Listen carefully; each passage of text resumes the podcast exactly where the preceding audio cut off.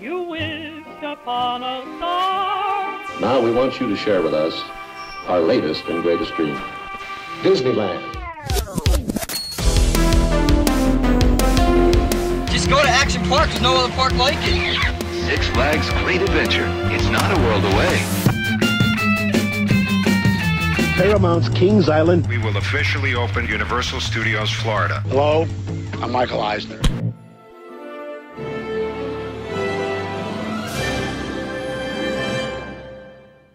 Now, here is your host, Hello and welcome back to the Defunctland podcast. My name is Kevin Perjurer. Today is a very special episode of the podcast for a few reasons. First of all, this is the end of season two of the Defunctland podcast. I know all of you care very deeply about how these are organized, um, but the first season had 20 episodes and the second season currently has 19, and this will be the 20th episode. Also, I know that the Defunctland podcast has been uh, very delayed. I mean, not really delayed because there's nothing to delay, but it's been very uh, non normal for the past year or so. Um, and that's because I've been very busy doing a lot of Defunctland stuff. Um, you know, we've done a lot this year, a ton actually. We, you know, we did the Jim Henson series this summer. We finished Defunctland season two. We've done a bunch more Defunct TV. We've started Defunctland season three. I mean, all very, very big projects. I mean, we started the Defunctland archives. If you don't know about that, go to defunctland.com and check out our archives.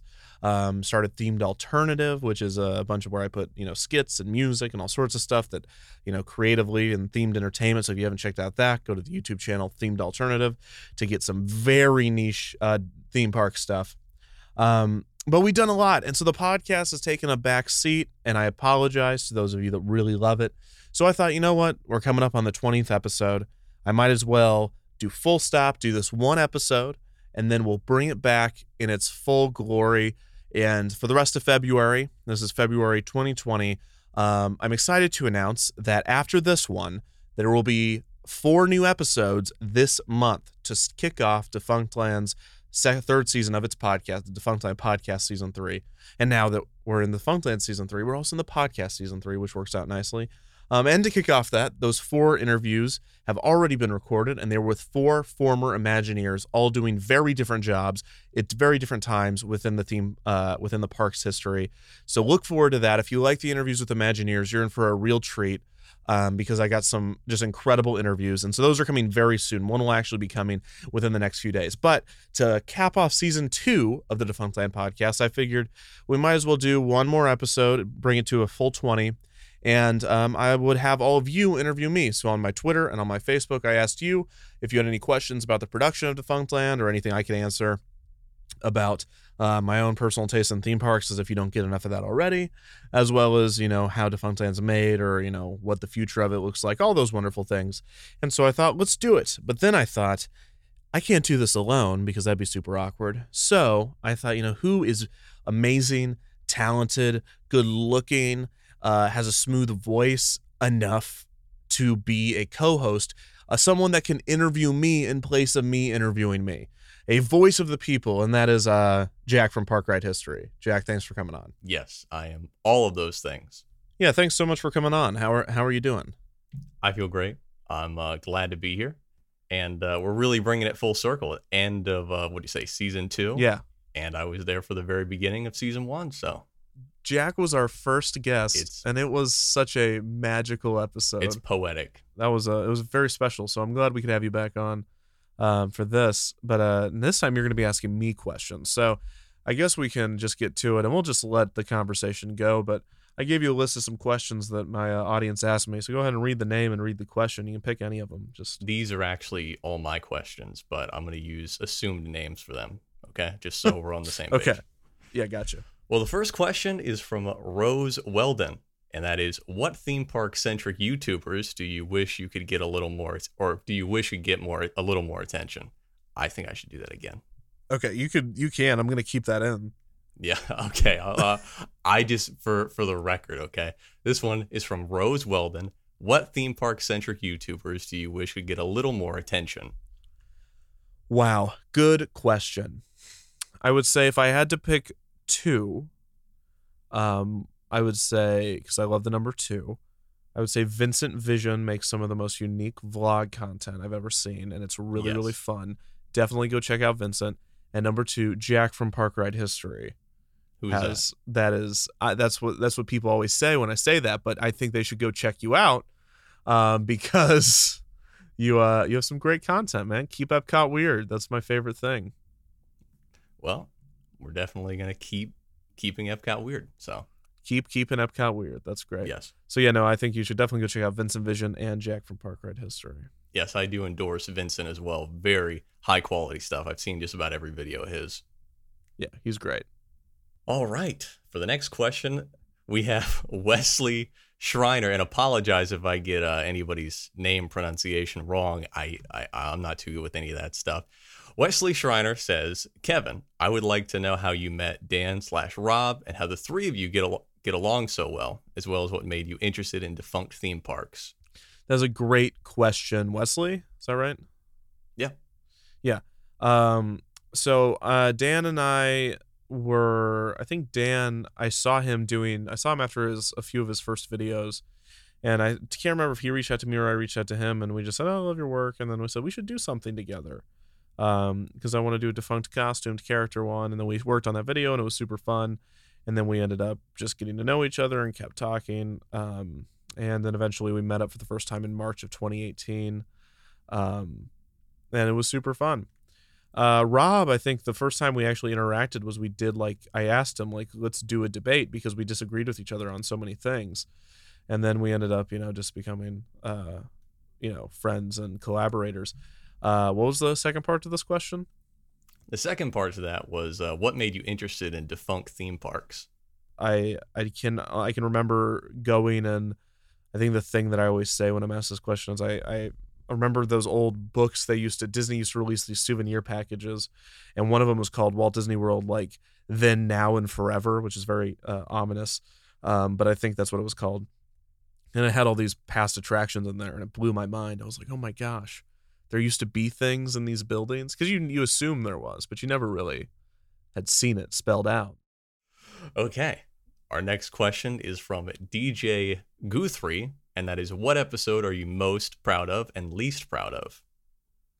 So, what episode am I both most proud of and least proud of? I think I think it's two separate episodes. Yes. Okay. yeah. That makes more sense. Um, you got to clarify these things for me, Jack. What do you I'm just saying that's it's not my question. Okay, so what episode am I most proud of? Um, I'm very proud of Walt's Field Day. I'm very proud of uh, Disney's America. I'm very proud of all, all- almost. I mean, every episode. There's no episode that I'm. If you looked at my least episode to my most episode, I would probably go. It would probably be pretty much in order of release. The ones I'm least proud of are the ones that were released longer, and the ones I'm most proud of were released more recently. Do you Yeah, feel the same way about yours?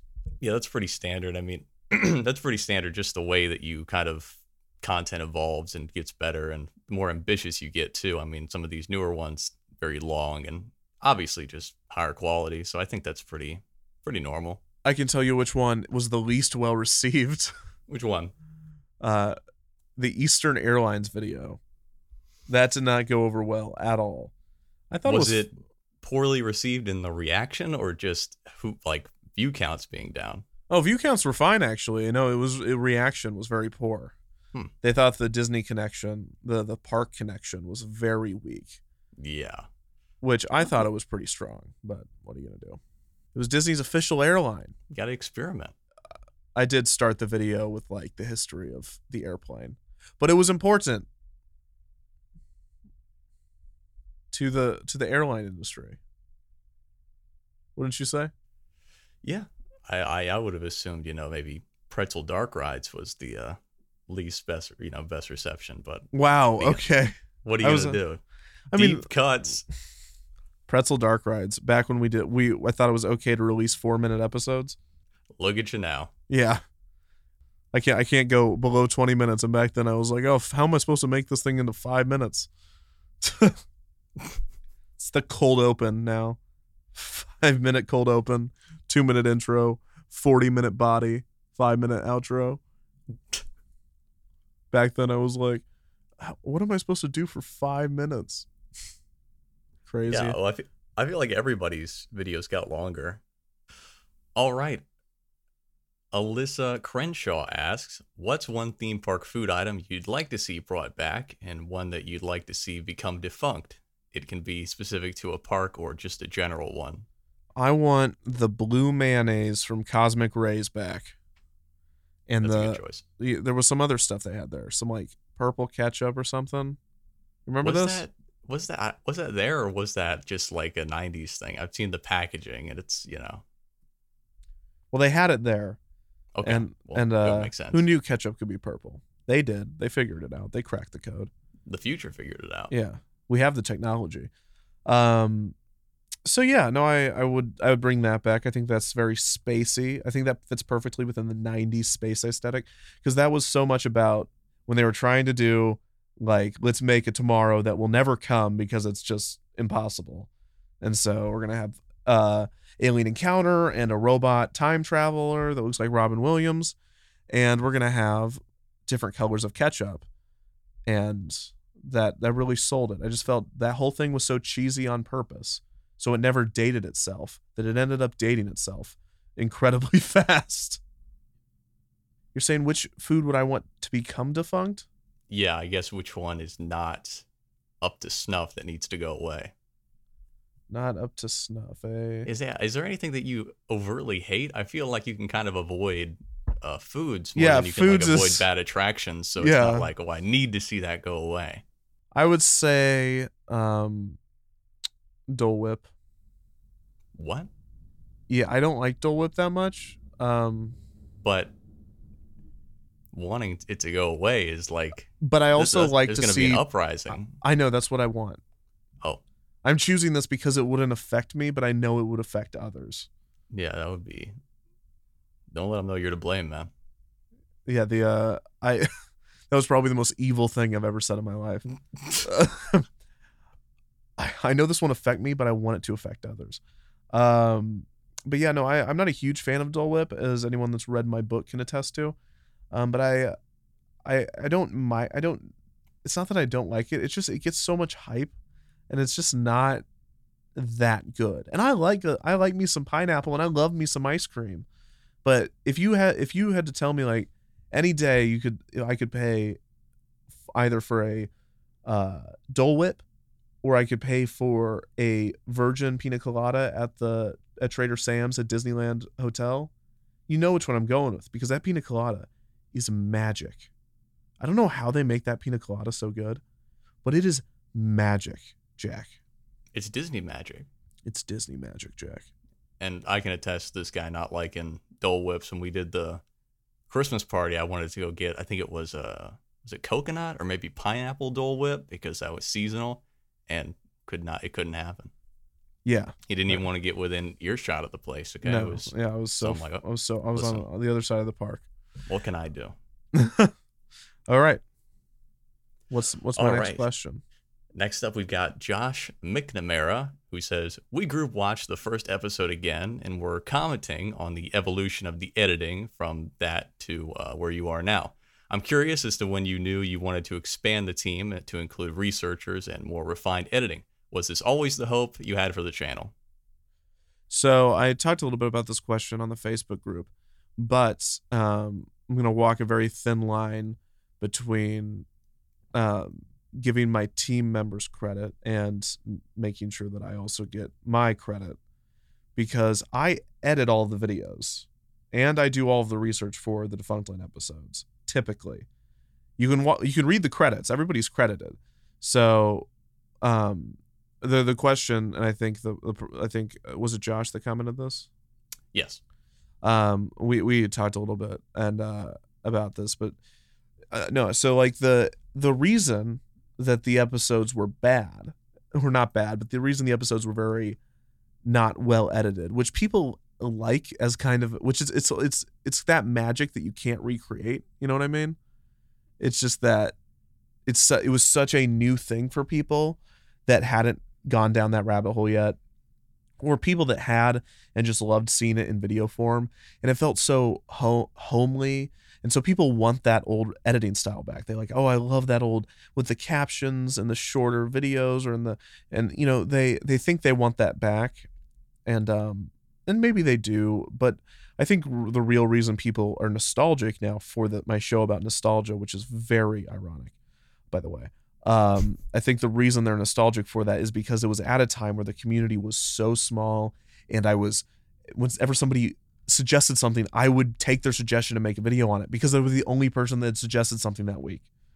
Like th- that, that kind of very small and fun and new kind of idea. Now the market's more saturated, and now I make videos for a wider audience, and now I can't do everybody's suggestion because it's logistically impossible. And the episodes are longer, and the episodes are more for everybody, and sometimes less about the niche, or sometimes they're too niche in a different direction. I don't even know if I'm saying niche correctly. Niche, niche, whatever.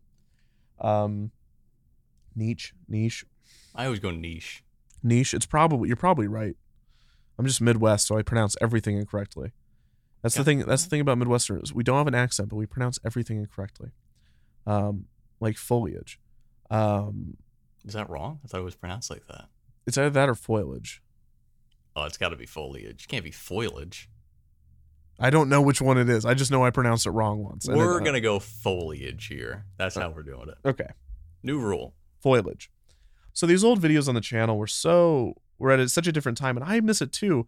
I miss when the community was that small. I don't miss a lot of it because it was like, oh, I'm making, I'm doing a lot of work for not a lot of payoff here. But I miss when it was like that small because it's just, you know, it's it's fun to remember that stuff. But the reason the episodes got better is because more people started watching them. So I think the the common misconception and I appreciate it, and I'm sure this is uh, uh, the, true to a certain extent. Is people like, look, I've, I love seeing you grow as a creator, seeing how you know kind of rough the editing was in the first few episodes to now where you're doing these 40 minute episodes and they're very you know refined and, and well edited. I love seeing you grow as a creator, and I'm I'm I, I am growing as a creator as everybody grows as an artist. Um, but I think it's more the the the a lot of that transition comes from I love instead of I love seeing you grow as a creator is I love seeing you care about this more and put more of your effort into it. Um, because before when I was making videos for zero people, then I would make uh, I was like whatever, you know, I'm just doing this for fun, I'm doing this, you know, for me. And then I would do videos for a thousand people, and I'm like, okay, now I got to put some effort into this. And now that I'm making videos for at least two hundred thousand people per video, yeah, I mean, I'm just putting a lot more of my effort. So it's not like that ability, that editing ability or research ability or talent ability wasn't there. It's just that I wasn't putting it to use because I was also working on other film projects and I still do every now and then. But back then I wasn't focused on this. This was like auxiliary. This was just a fun like side project that turned into something incredible and I'm very thankful and grateful for that. So yes, I have grown as a creator. I have become a much better researcher, I think a much better editor, but also a lot of that big transition that occurred between, you know, the uh those first few episodes and then maybe a little bit into like season the beginning of season 2 especially. That came from me just a transition in mindset rather than a formal training that I received between then and now or something of that matter. Um and same with research. It's uh, I've always had the ability to research, but now I know where to look. Um, so that's actually probably been hmm something that has actually gotten better because of the effort I put into it. So the editing, yes, of course, you practice something for hours and hours, you're going to get better naturally. Um, but the editing was a lot of turning my attention to. But the research, I was a really good researcher. You know, as far as like normal people, as far as researchers go, I'm sure I'm I'm low to low to bad. But as far as like you know normal uh, video editors go, I was probably pretty good at doing uh, scholarly or uh, scholarly adjacent as theme parks are research. Um, but it's not. It doesn't mean I knew where to look because I could search, you know, JSTOR or, or whatever you know catalog I decided to subscribe to all I wanted, and I could read a thousand critical essays. But that's not what I was looking for. I needed to get all these subscriptions to newspaper archives and get and you know figure out who to trust within uh within the voices and who to you know be a little bit skeptical of and you know that came with of course time i don't know jack do you feel the same way Yeah. Um, I mainly relate to the part where just knowing where to look. Like, if you look at, I'm sure it's the same with you. If you look at some of my old videos, they're very kind of formatted around what's the surface level information you can find by looking into stuff without going really deep. But once you kind of exist in that world of researching for a long time, you, you kind of know what websites are, are, are good to look at for history and what to cross reference to make sure things are accurate and also to get these really obscure pieces of uh, information that you can kind of insert throughout that. But so yeah, that does just come with time and doing it and and having experience in, in the world of researching these uh these weird theme park topics. Yeah, so absolutely, I would agree with that 100% because it's what I just said. Um, I just need to rework. well. I mean, I, I, I'm- I, but that's your perspective. It's my perspective, but it's also your perspective. we can share perspectives. What's the next question? So, as far as the team goes, uh, the reason I had a team members on was because you know some work. At first, it was just like, oh, I, I could use an extra hand here and there.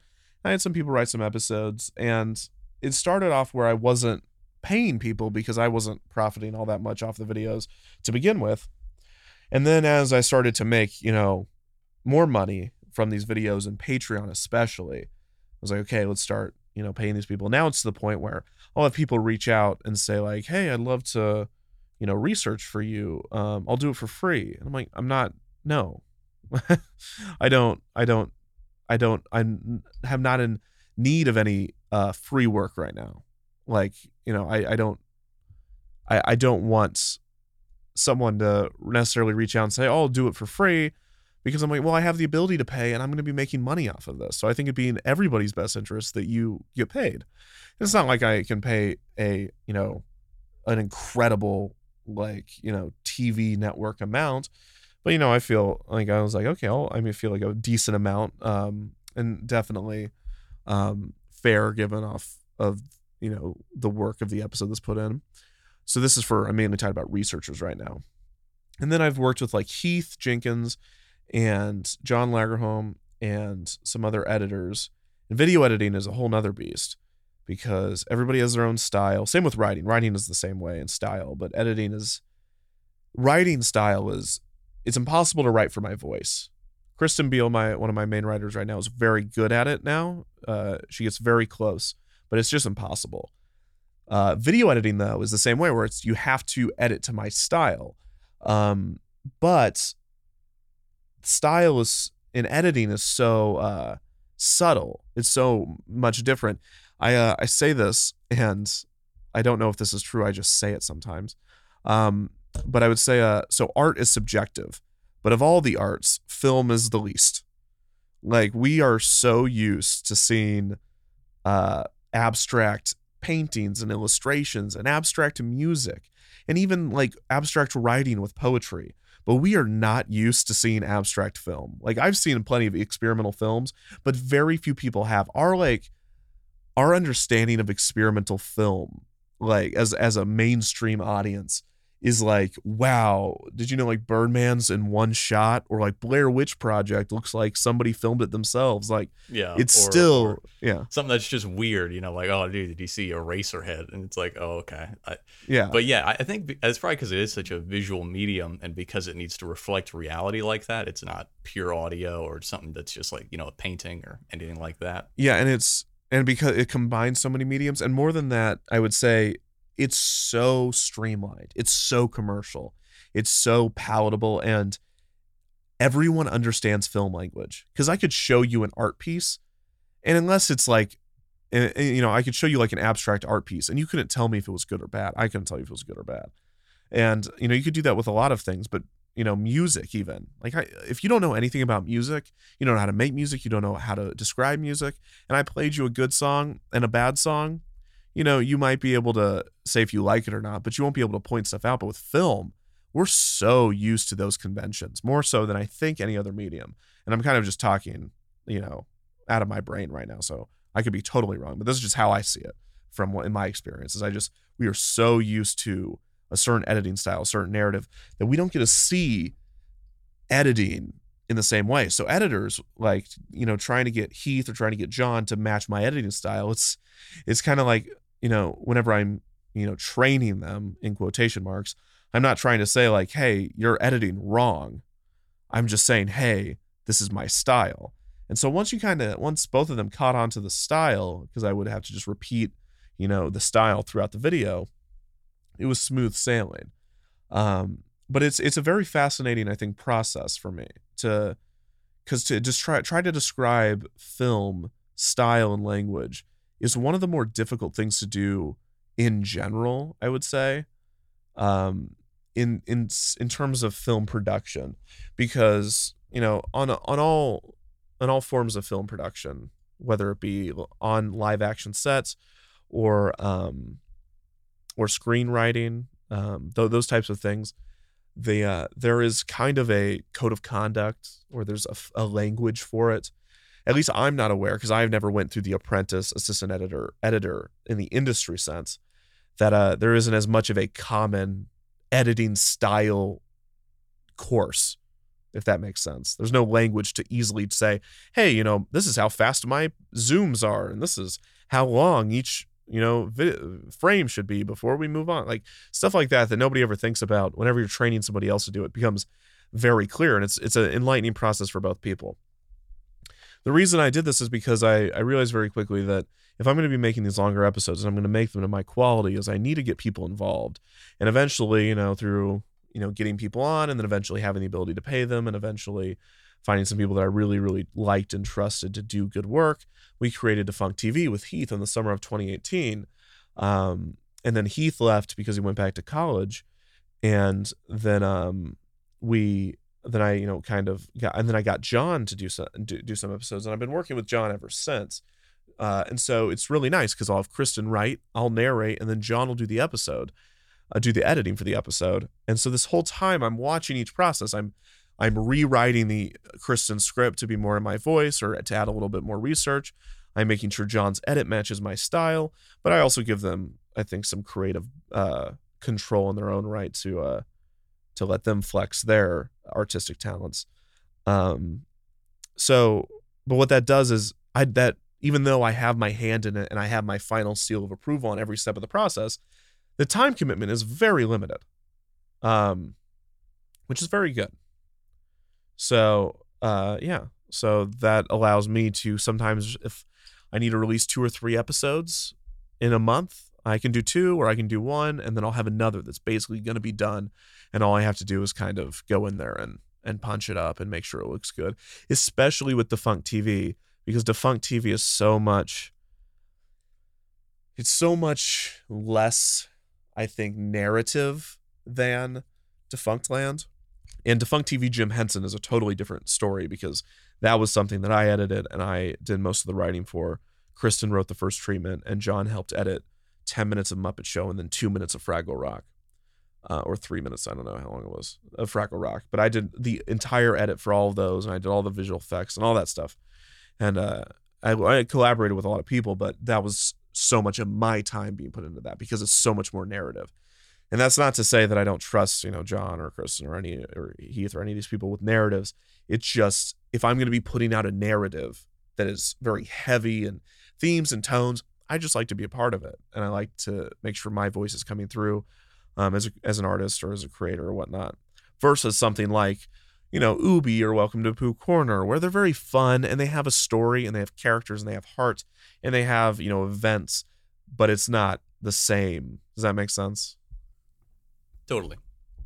yeah it's just not the it's not the same uh what's the word stakes i guess when there's higher stakes i just feel more i feel as though more people need to be involved or i need to be involved more and that's where a lot of and i just find it more enjoyable in that sense. And i find but uh, then every once in a like i wrote ubi.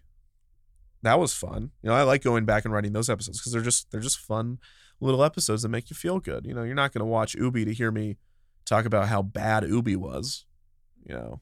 But you if you click on superstar limo i think you you kind of know what you're getting yourself into or like the failure of hong kong disneyland. You, that's not going to be a feel good episode so a lot a lot more involved writing there i guess okay yeah i think that answered that Yeah, very extensively. yes right. yeah sorry jack how are you doing I feel great. No, I'm just here to. I don't. We don't need to get too much out of me. I'm just here to you know help with the uh, the banter and whatnot. So, well, our next question comes from Dave Pollack, who says, "How are you able to locate all the early footage and history? Does it take quite a bit of searching?" Yes it's in to to find old footage is very very difficult and fun as long as you're not on a deadline because then it becomes very stressful So, footage is a lot more fun to edit than photos. Photos get very, very old very, very quickly in an edit. So, I can show you a photo for at max. I can show you a photo where you're looking at the whole photo for like at max about eight seconds before you get bored. So I can show you a like a map where I zoom in and then go to different parts of the map for probably around, you know, 30 seconds before you get bored if I'm actually going from one section of the picture to another. But with the videos, depending on what the video is, you can string that thing out for minutes and you'll never get bored because things are moving and things are happening, the camera's changing. So if you can find video, it's all, always better, and it's just more immersive. You feel like you're a part of it. You feel like you're in it, especially with these nostalgia-based shows or even the things that are in the past. You know, getting to be there adds to that. If you weren't there, it feels like you were, and so by the end, that emotional payoff is so much greater because you felt like you had ridden this thing, or you'd been to this park, or you had been a part of this experience. Um, which is actually a reason that doing the new episodes for Defunctland season three have been so hard, is because I've had to replace a very easy narrative of ride starts, ride ends, aren't you sad now? It's a very simple narrative with a very strong emotional core because people love these attractions, right? And I've had to basically remove that. And because, you know, nobody remembers the Great Exhibition of 1851, unfortunately, or the Columbian Exposition of 1893 and I've had to do a totally different thing.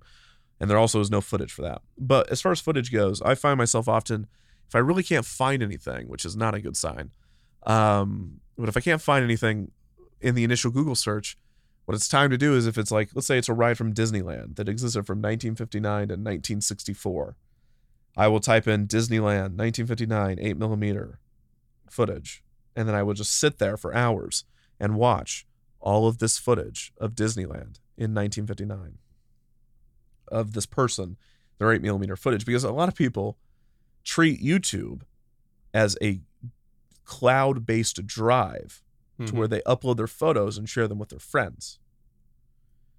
And they don't necessarily, whether they intend to or not, they're basically adding to an archive of videos, you know, but it's all within fair use. I'm using these things completely within my within the copyright bounds of like you know this is I'm talking about this specific subject and this footage yeah. is. And obviously they're they're public. If they were private you wouldn't be able to find them in the first place. Right. Exactly. And that's another reason that you know it's much easier to to justify using these things um, is because they put them out there for the public to see. Regardless of the the ethics and legal uses of fair use um, a lot of people just put stuff on youtube um, just just to put it out there, which is really nice. Thank you for doing that, people that do that. But you know, they don't label it. They don't say like, oh, at 11:53 in this two-hour video, there's a there's a shot of America Sings. But there is, mm-hmm. and I would have never known that if I wouldn't have watched it. Yeah, there's a lot of little hidden gems I usually come across. People just like uh, you know VHS recording their vacations. You can get some really quick shots of like stuff that isn't there anymore and and and things no one would think to just film and upload as like a standalone video. Uh, you know, so especially keep Epcot weird stuff, you know, like you can get a shot of a walk around character they don't have anymore that someone filmed for 30 seconds while they were walking by. But no one's gonna upload that. It's just like, oh dude, did you see this robot they got roaming around? Like no one cared, but so yeah, that is a pretty effective way to find footage like that. That's usually what you have to do. Um, I, I, guess I'll ask you a question. What's the weirdest place you found footage? Um, I think the weirdest place I found footage was like uh, I was on some conspiracy website once, and uh, and they had for whatever reason they had a whole bunch of uh, vintage Disneyland like uh, I don't even want to say like home movies, but like 1967 you know how they filmed things back then? It was all professional. If you had a camera back then, it was like, you know, you knew what you were doing with it. But for whatever reason, it's just this shaky cam footage of someone walking around an attraction in like, and you can tell it's one of the old cameras and just like filming parts of it. It's like, what? And there's the fact that it was on a conspiracy theory website. It was a very bizarre experience to come across that. And I didn't even end up using it because it didn't fit with the video, but that was probably the strangest thing I found. I think my weirdest thing was my Michael Eisner, the end footage of Michael Eisner of season two, which I really love. And I don't know if people, I think people, look, I I, I don't want to give myself so much credit, but I feel as though I almost, I kind of helped to change the narrative around Michael Eisner after I also kind of created a narrative around Michael Eisner. Um, so Michael Eisner became kind of a meme, I guess. And I don't think it's just because of me, but I do think I had a large part of it, large hand in it. I know James Stewart did a lot of it with Disney War, but I don't think that was a huge hit among the memesters. Um, I think it was more the intellectuals and that read the New York Times that he writes for. Uh, but uh, I know I made you know a few episodes, probably like thirty, on Michael Eisner, and uh, and made him into kind of a joke. And then, in the end of season two, I kind of redeemed him in a way. Not really, but you know, I I don't. Have you seen Hong Kong Disneyland episode, Jack? Uh, no, I didn't. If you're referring to the end, I haven't seen that either. If you're, oh, okay, you haven't seen you haven't seen it. No, I didn't finish. So at the end of this episode, it's okay. So at the end of the episode, I basically re- not redeem, but I, I have I pulled this quote where I basically the, the whole point was the mix between business and creativity is messy. And if you lean too heavily on business, then you're going to hurt creative creativity. And if you lean too heavily on creativity, you might not get business. That was the whole point of, you know, it, it was a lot in season one, but especially in season two, where we saw this transition between let's do something creative to let's do something that's good for the business. And what they realize is you're in the business of creativity. It's an extremely, extremely complex process. But Michael Eisner preached creativity so much in his career that he kind of forgot about it towards the end. And then he remembered it again. And there's this footage of him giving this, I don't know if it was like a speech to a business or a commencement speech or something. Um, or maybe this is something completely different that I'm thinking of. Oh, never mind. Sorry. That footage was weird to find too. The one that I'm mentioning now. I remember that being somewhere weird like some weird university site or maybe some weird university YouTube channel. But uh, or some business conference. But the weirdest one was I needed footage of when they were throwing eggs at and I think they showed this in the Imagineering story. Um, but I needed the footage before they had the Imagineering story of them throw of them throwing eggs at Scrooge McDuck and Michael Eisner at the stock uh, stockbrokers meeting uh, for Disneyland Paris. Which, by the way, why would you bring Scrooge McDuck to a stockholders meeting? Um, that's a terrible idea. Anyways, so we move on to um me trying to find this footage. So I'm trying to find this footage and I find it. It's on some weird business conference site where Michael Eisner's giving like one of his probably million dollar presentations on business. And he has the footage somewhere in his personal collection and he showed it. And it was the worst quality of all time. And I was like, I gotta get this down. But it was just a weird, like random business seminar he gave where he turned and he said, And here's me when we opened Disneyland Paris. And then he turned and he was like, No, I really thought uh, it would it would get a lot better than that, and something yeah, and so it was some there was some weird lesson in it, but I found the footage, so whatever. Anyways, what was the next question? All right. Next question comes from James J. Ruth. When it comes to lost media, what piece of history, whether it's a show, movie, etc., uh, are you hoping is most rediscovered? So I guess what piece of history do you want to see rediscovered? Hmm. Lost media. I really there's a lot of it because I deal with lost media a ton. Body Wars doesn't have I think Body Wars lost a lot of its media, if I remember correctly. Yeah, I think so. I think it was uh making of me that had like still had the projectors there and everything for it, but I don't we don't we don't know what happened with Body hey, Wars. do you remember that really bad crossover we did on Body Wars? Um yeah. do you remember how we started it? That really cliche YouTube. Oh way? yeah, dude, I already made this video. What yeah, are you doing? I know. I, I at the time sketch. at the time I remember- at the time I feel it was less of a meme, but it was it was still bad. Just remember that next time you guys want to talk about how great early Defunctland was. Okay, just remember yeah, remember little- when we did the little uh, bit. yeah that little bit where we did uh I already did this. Oh well, No, Jack, you did it on the Wonders of Life Pavilion. Mine's on Body Wars. Oh, okay. I love it. I love it so much. Um, yeah. So, what was the question about? Oh, yeah, the lost media. So, Body Wars, Back to the Future. There's there's a bunch of stuff. I would say, uh, if I could think of TV shows, I really, I mean, there's so many. Bear in the Big Blue House. I want all that media back. I want the pilot of Bear in the Big Blue House.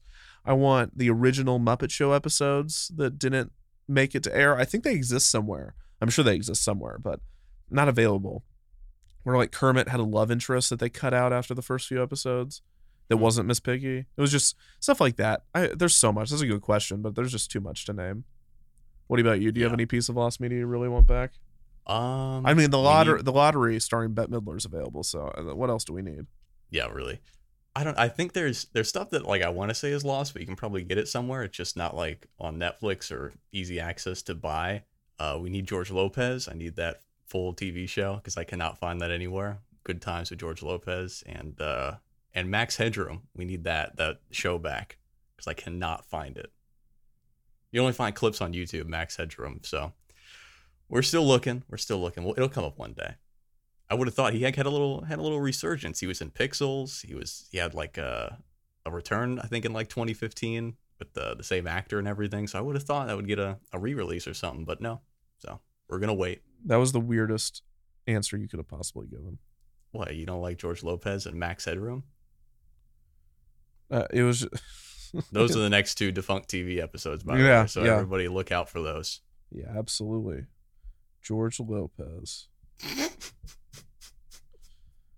Oof. Okay, what's next? Dude, don't oof George Lopez. Okay, the next one is from Noah C, and that is about how long does it take to complete a single Defunctland video?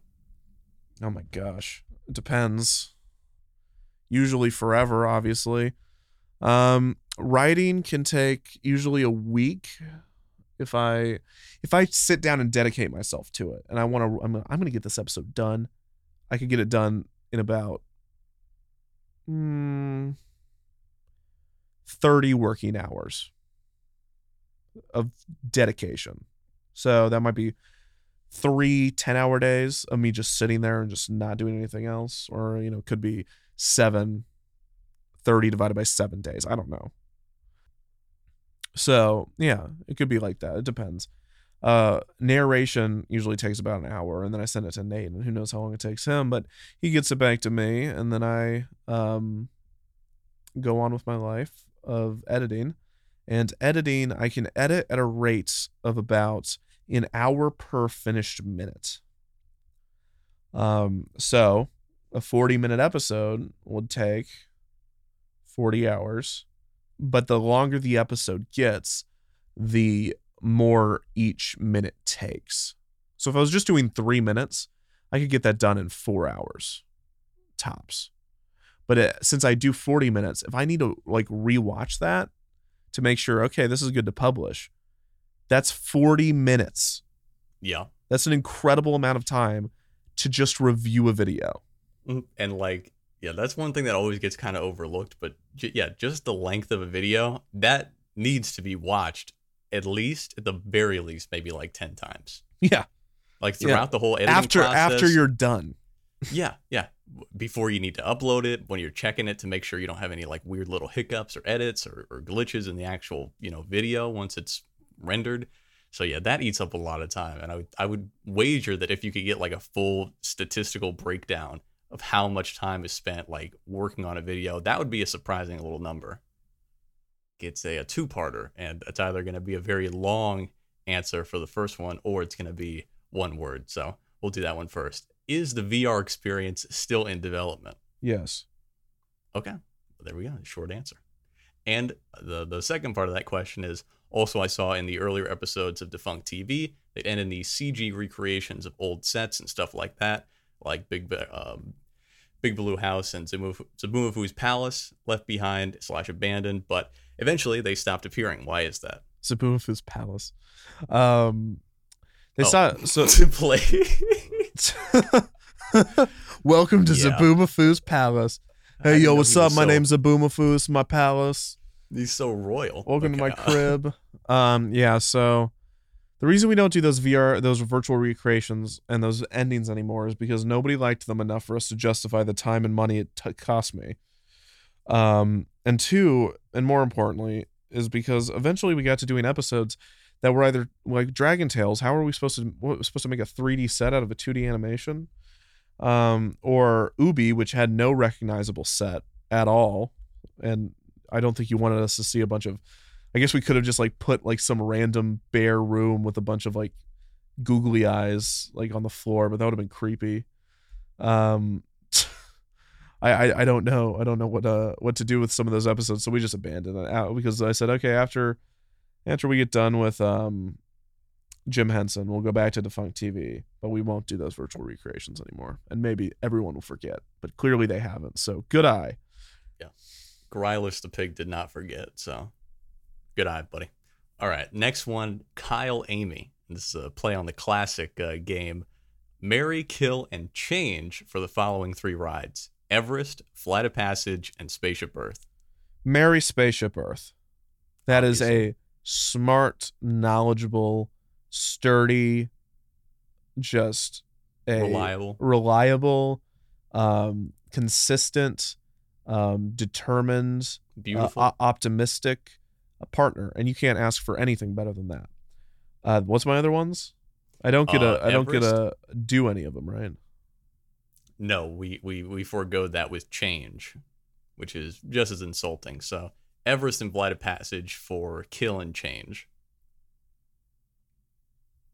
Change Everest, fix the Yeti, obviously. Okay. and then I guess kill Flight of Passage.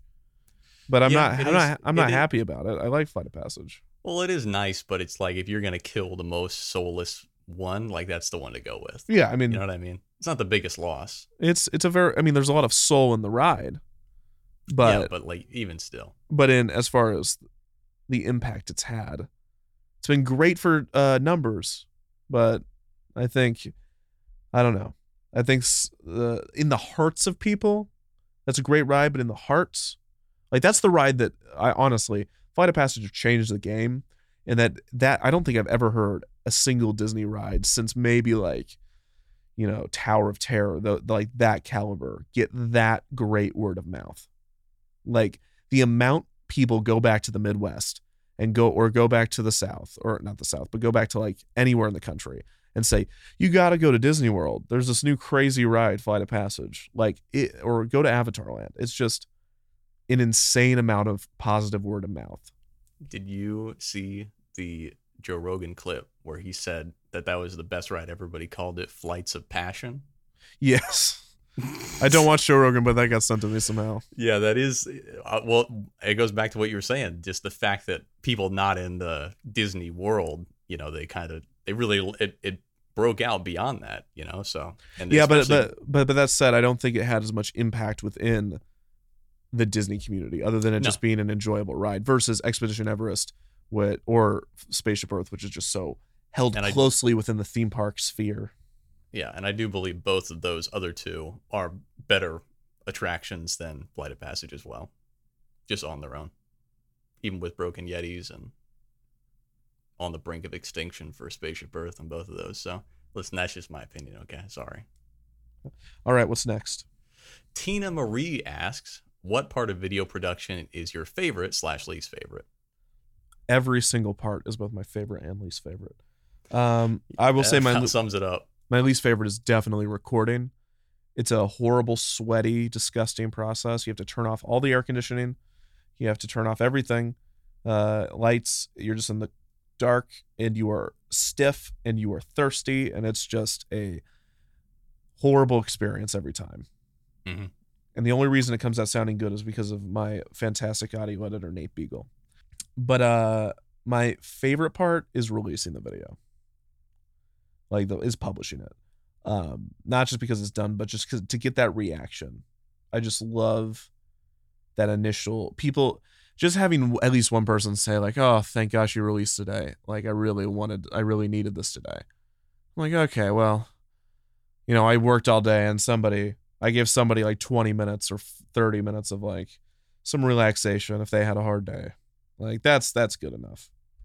Even if that, even if every other person's like, "You're a communist" because I talked about a union or something. Well, you know, it's it's it's the little things that really count. So Thank you, comrade, for saying that. okay.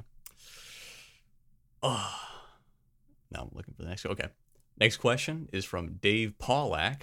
Which is how are you able to locate all the early footage and history? Does it take quite a bit of researching? We already did that one. I feel like we did a very similar one, but thank you for the question. it's double tap. So thanks, Dave. Really appreciate that. Okay, the real next question is from Matt, and that is how much do episodes change from planning and research to production? Have you ever had to change plans due to something you learned while researching? Hmm. So I changed things up until the last day as far as the content goes. I will re-record videos, and if sometimes I'm bad at it, so have fun going back. The worst one is Tales of the Okefenokee, because that one was recorded on the road, and it's not only not my best audio recording, but the difference between the pickups, like the one the lines I've had to redo, Mhm. and the original recording is so apparent that you will it'll be like this it'll be like six flags georgia or whatever it is six flags atlanta opened on you know blah blah blah blah blah and then i'll be like and then tales of the okefenokee opened a few weeks later and then i'll go back and be like and then da- da- da." like it's so like apparent that there's a difference um but uh yeah so I'll do it up to the last minute. It gets to the point where I start to get cold feet about certain facts and I'll hear things over and over again. I usually catch things. Every once in a while there'll be something that slips like I accidentally said that like Valleyfair was in the wrong state than it was and I'm not going to say how I got it wrong cuz I know I'm just going to get it wrong again. Um but uh and stuff like that'll go over my head. But like in this last episode, the Walt's Field Day episode, I was like, okay, uh, I said something like, you know, Walt Disney uh, all most of his staff were older than him or were younger than him. Or no, I said most of his staff were younger than 25. And then I did some research and I I didn't find that fact again. I don't know why like cuz I usually I vet myself so well when I'm writing, but then I remember I'm like, "You know what? I don't know if I ever found that specific fact to be absolutely true." And so I went back and then I was like, "Nope, I cannot find for certain that most of his staff was younger than him or, or was below 25 or whatever it was. And so I was like, fine, I'm just going to go back and quickly record and say many of his staff. And because that is true. And so just like changing most to many turned something that could have been wrong into something that was true. And that stuff like that changes constantly. And it's very much in, in, in flow that way. Things will be removed. Entire, you know, 30 seconds can be removed from a video. 30 seconds can be added to a video of just me saying, ah, I need pacing better here. Or I could really use this story or I find something at the last minute that's just so good that I just have to include it. So definitely can change up a lot. Yeah, just about all that's true for me too. So I guess it's pretty standard uh, editing process when it comes to making videos. I'm glad Jack's here to take all the special uniqueness of my process and just say, yep, that's standard. Anyways, next question. He really thinks he's so awesome, dude. Listen, we're all the same, okay? One big human family. All right, next question is from Tim Ratray. Once again, sorry if I'm getting these names wrong. What was your process for plotting out a season built around the story of Walt Disney? Did the concept come first, or was it birthed from separate topics you already wanted to cover? the concept came first. I wanted to tell the story of the the idea, the birth and and uh, death of the idea of progress, and Walt Disney is the main figure in this because he basically capitalized on the word the same way Disney has successfully capitalized on the word magic. Walt Disney himself successfully capitalized on the word progress, but he didn't invent it in the in the, of course he didn't make the word up but he also didn't invent progress in the sense that it was. So i'm telling the history of him creating disneyland because it's integral to his eventual belief that he should create an experimental prototype city. It was a you know but i'm also telling you know him as a person who he was. And so i come with all this together and i basically map out the story that starts with the world's fair because I have to start with the World's Fair to tell the history of Epcot and the idea of progress. Well, just so happens that Walt Disney's father uh, was a carpenter at the original uh, 1893 Columbian World Exposition. That's nice. Well, after that, then we can follow, you know, that's we can bring him in throughout, and then the very end reveal, oh, this is Walt Disney's father. Then we follow Walt Disney's father to Marceline, Missouri, where we'll talk about Electric Park. Then Walt Disney happens to visit the 1933 Century of Progress Fair, which is where the idea of progress came into the mainstream. So we'll just tell the story of the Century of Progress Fair because that's when Walt Disney goes. And so it's not necessarily me saying, oh, I want to do this, want to do that. I have this idea that I want to follow. And then I kind of follow where the story goes because there's a thousand other episodes that I'm choosing not to do. I'm choosing not to do an episode about, I choose to do an episode on Walt's Field Day, which is all studio stuff. But it comes at a very important time that I feel like we need to take a break from our narrative to focus on Walt Disney. Because before that, you know, we had been kind of following the myth of Walt Disney, and we had been building up the myth. So we built up, you know, his father was a carpenter at the World's Fair, and then he was on a newspaper route, and he fought in World. He was an ambulance driver in World War One, and then blah blah blah. And it's like this. Oh, it's the myth again, and it's like oh, and he found he had a mouse that jumped on his drawing desk, and was, and that's how he came up with Mickey Mouse. And he, you know, he went to this fair and blah blah blah. So then I was like, hey, this is a perfect point in the season because it, timeline wise, and also me knowing what the next few episodes are going to be it's a perfect point in the season to stop, you know, beating around the Walt Disney bush and just go straight into who he was at this point in time and what he does and did. Whether you think it's good, whether you think it's bad, this is just what he. I included direct quotes from him. This is some of his belief. As far as the idea of progress that he's going to later present, I think the line, the line is something like, um, uh, and don't forget this it's the law of the universe that the good shall survive and the weak shall fall by the way and i don't give a damn what type of idealistic plan is cooked up nothing can change that. Which really puts into perspective all that we're looking brightly toward tomorrow um, that comes much later um, so yeah so as far as mapping out the season you know i have the entire season mapped out but it's always changing where i say okay you know what? Because of the pacing of this i think this would work better here. And because you know maybe an episode that i said we don't need that episode. Um, and so right now it's pretty simple because it's it's a lot of planning and a lot of you know I have to make sure I mention this in episode two because this really pays off in episode four, or you know I have to mention this in episode one because that's the whole point of the series, and you know it's really going to come through in episode you know twenty two. But there are also time. This this is rather more simple because it's so linear right now, um, because we're going from World's Fair in 1893 to Disney in 19 the 1900 early 1900s, then to Century Progress in 1933, then to Walt's Field Day in 1938. We're following a linear path, but the season um, in a few episodes is going to break from that linear path and go backwards.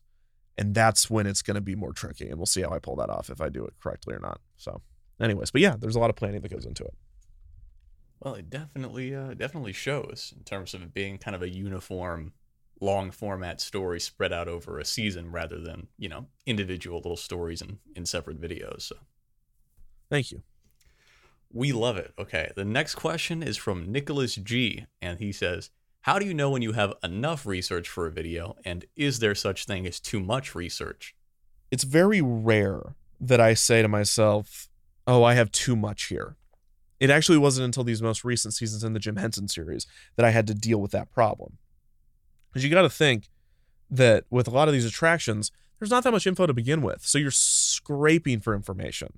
Yeah. You're just wanting to get information. You know, you get into some of the more well documented ones like Horizons, and then you have to decide how much you really want to talk about the exact smell of the scent, you know, and stuff like that. Like, uh, I don't need to talk about that that much, or, you know, how much do I really need to talk about the day that animatronic um, broke down and was fixed a week later because this one fan site calculate like you know put it out there that that, that happened that week. Um, you know that's that little stuff is so easy because it's so obvious. But with something like the 1893 Columbian's Exposition, which is such a huge episode, and it's it, so books and books and you know documentaries are on this thing, and you know so many things of that nature of this one thing. It's you know very difficult to decide and so and I talked about this on I think a recent podcast that I did, but you know the um my the way I tell the people that if you know write for me or the way I I go about writing myself as I say, is this necessary to the story? Yes or no? Does a story lose any emotional impact because of this? Does the story uh, does the pacing get messed up? Uh, does characterization go away? Does the understanding or the comprehension is this helping with that? Because documentaries are a lot different than narratives, and that comprehension and audience retention is super important. Um, as far as because with like a narrative film, um, we give so much, you know, leeway. I don't know if we talked. Jack, did we talk about this with uh, in this episode? No, I don't know. Maybe we talked. Maybe we talked about this before.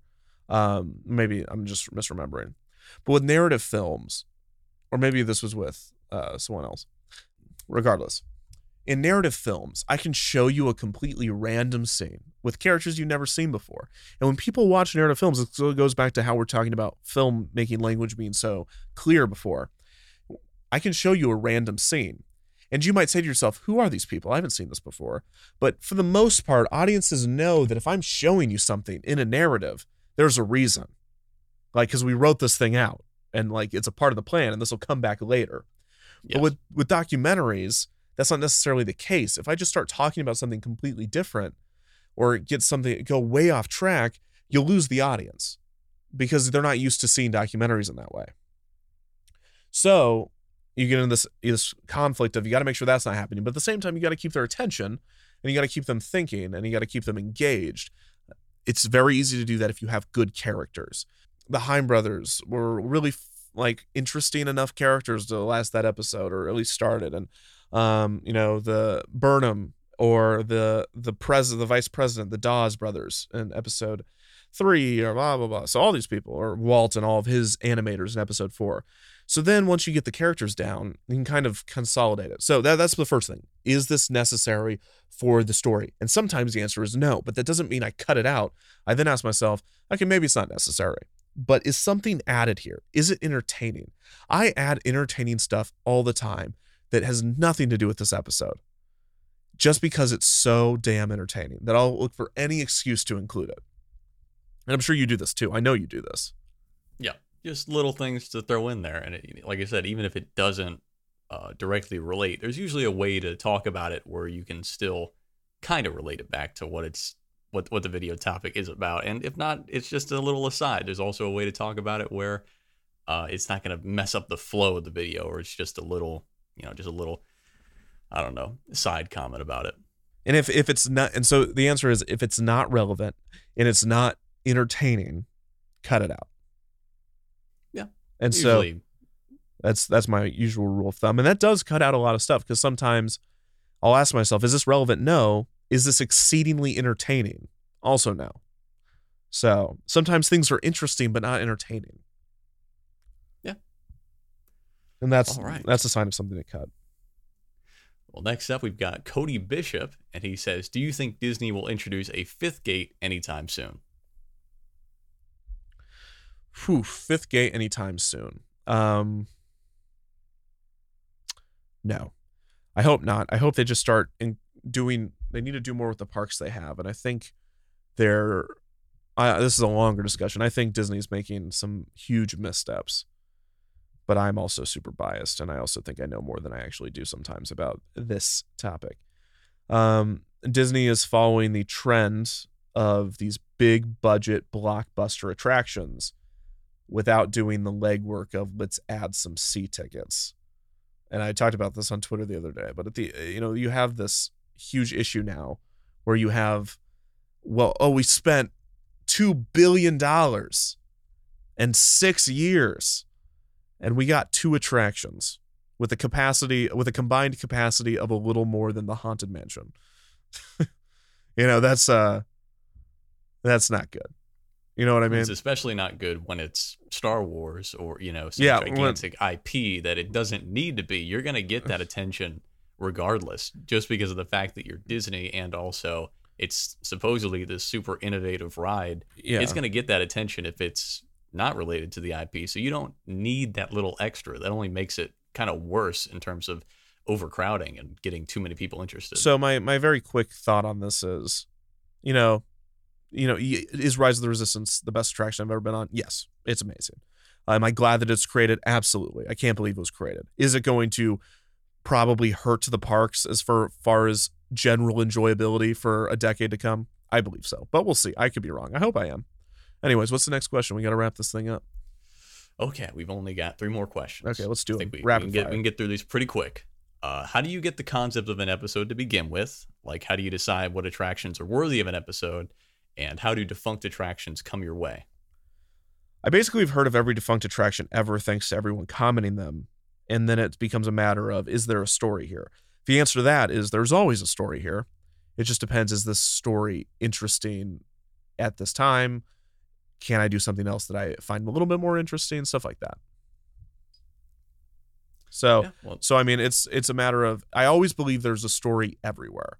It's just is this story something I want to tell right now? Do I think it's interesting? Do I think it because you know you got to kind of fit the as far as my channel goes. I I you know you could see the progression of like you know it's like driving. It's like you gotta if we're following a route of tone.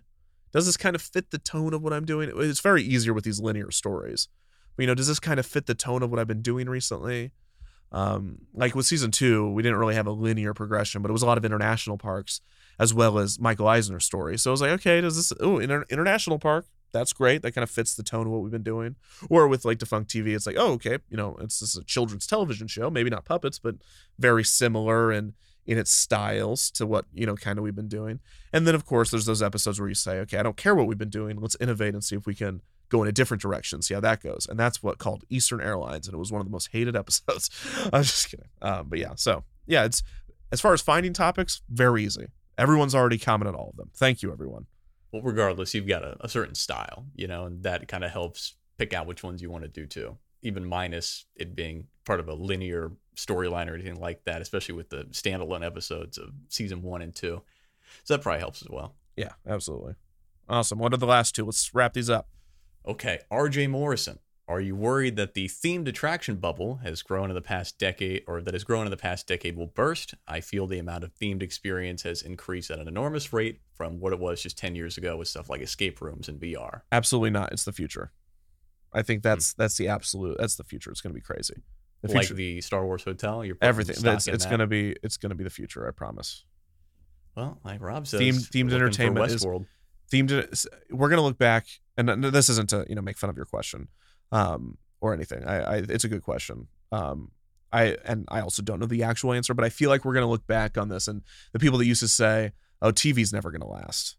That's how it's going to sound when we say stuff like oh if this themed entertainment bubble will burst. I hope that's the case partly because i made a living at the moment off of talking about that bubble so hopefully it doesn't burst. Hmm. all right last question. Right. Final question, Andrew Tan. What attraction slash park do you secretly wish would go defunct for the sole purpose of being able to produce a video? Easy question, flight of passage, because I really want to talk about the Harry Potter Avatar Land rivalry. I want to talk about the development of that land. I don't want that attraction to go defunct necessarily just to do that. Um, but I think if it did, I would have a really fun time exploring that history because that's very Iger era drama. So you're on my side. You want Flight of Passage gone. Yeah, absolutely. We have different we have different reasons. Reasons, okay. yeah, sure. Yeah. Well, Jack, thank you so much for joining me and helping me out with this. Of course. And everyone, go check out Keep Epcot Weird. It's the best series on YouTube right now. I promise. I watch it. I watched every episode at least three times. I really love it. Um, and go go support Jack on Patreon so he keeps doing uh, his work. And um, it's uh, if you haven't if you're not watching it, you're wrong. It's really really good. Seriously. So uh and yeah, so Jack, thanks for coming on and everyone listening. Thank you for listening. Look forward to our four Imagineers coming up in February. Don't forget to rate, review, and subscribe to the podcast. And thank you for visiting Defunctland.